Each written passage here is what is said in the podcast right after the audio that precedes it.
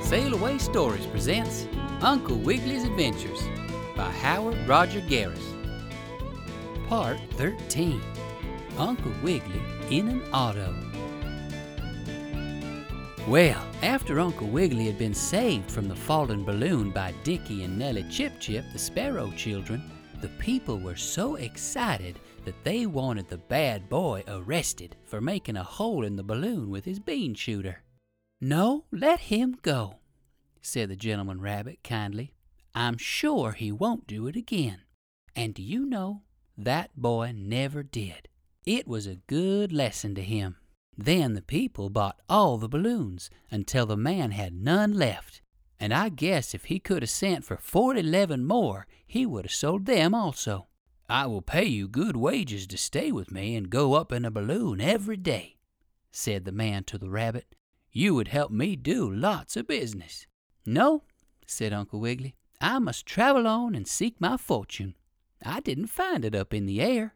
But before the old gentleman rabbit traveled on, he went into the circus with Dickie and Nellie, for they had an extra ticket that Bully the Frog was going to use. Only Bully went in swimming and caught cold and had to stay home. So Uncle Wiggily enjoyed the show very much in his place. Give my love to Sammy and Susie Littletail and to all my friends, said the rabbit as he took his crutch and valise after the circus was over and started to travel on, looking for his fortune. Well, the first place he came to that day was an old hollow stump, and on the door was a card which read, Come in. Ha! Come in, eh? said Uncle Wiggily. I guess not much. You can't fool me again. There is a bad bear or a savage owl inside that stump, and they want to eat me. I'll just stay outside. He was just hurrying past when the door of the stump house opened, and an old grandfather fox stuck out his head. This fox was almost blind, and he had no teeth, and he had no claws, and his tail was just like a last year's dusting brush that the moths have eaten most up. And altogether that fox was so old and feeble that he couldn't have hurt a mosquito, so Uncle Wiggily wasn't a bit afraid of him. I say, is there anything good to eat out there? asked the fox, looking over the tops of his spectacles at the rabbit. Anything nice and juicy to eat? Yes, I'm good to eat, said Uncle Wiggily. But you're not going to eat me. Goodbye. Hold on, cried the fox. Don't be afraid. I can only eat soup, for I have no teeth to chew with. So unless you are soup, you are of no use to me. Well, I'm not soup, but I know how to make some, replied the rabbit, for he felt sorry for the grandfather fox. So what do you think our Uncle Wiggily did?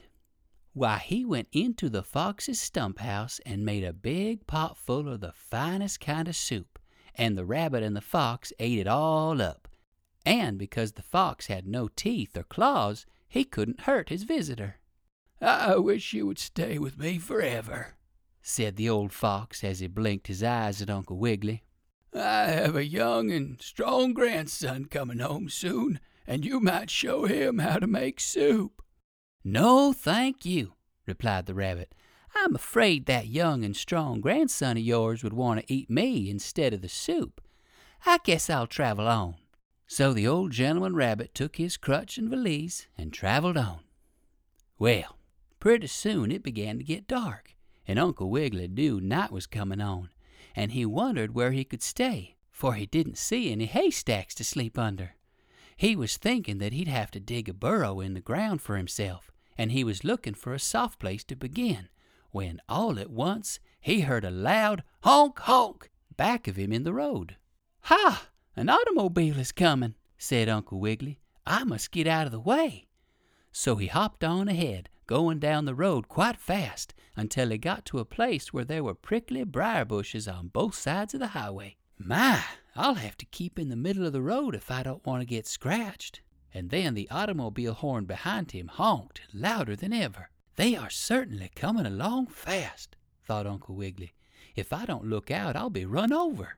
So he hopped on along quicker than before until all of a sudden, as he looked down the road, he saw a savage dog standing there. Well, now, isn't that just my bad luck? cried Uncle Wiggily. If I go on, the dog will catch me. And if I stand here, the otter will run on top of me.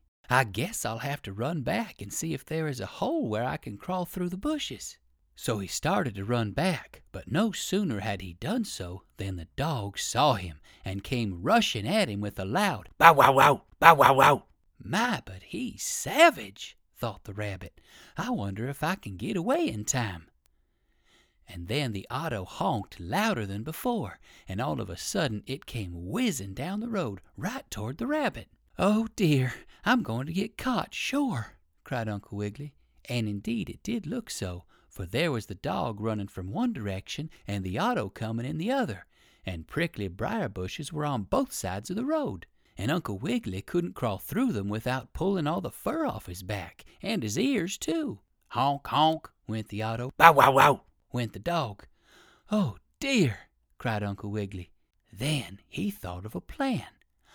I'll give a big run and a long jump, and maybe I can jump over the auto and then the auto will bump into the dog and I will be safe, he cried.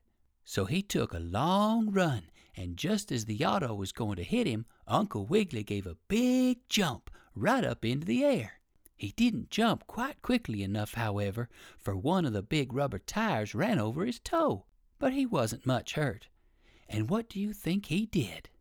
Why, he landed right in the auto, on the seat beside a little boy and that dog was so frightened of the automobile that he howled and yowled and his teeth chattered and he tucked his tail between his legs and ran home.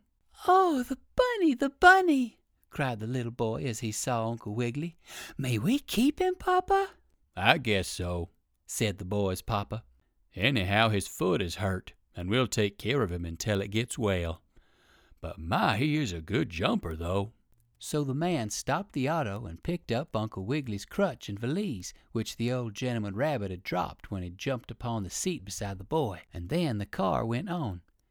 And Uncle Wiggily wasn't a bit frightened at being in an auto, for he knew the boy and the man would be kind to him. Perhaps I shall find my fortune now, the gentleman rabbit said, and the little boy patted him on the back and stroked his long ears. Now, in the story after this, I'll tell you what happened to Uncle Wiggily at the little boy's house. And in case our door key doesn't get locked out and have to sleep in the park, you are going to hear about Uncle Wiggily in a boat.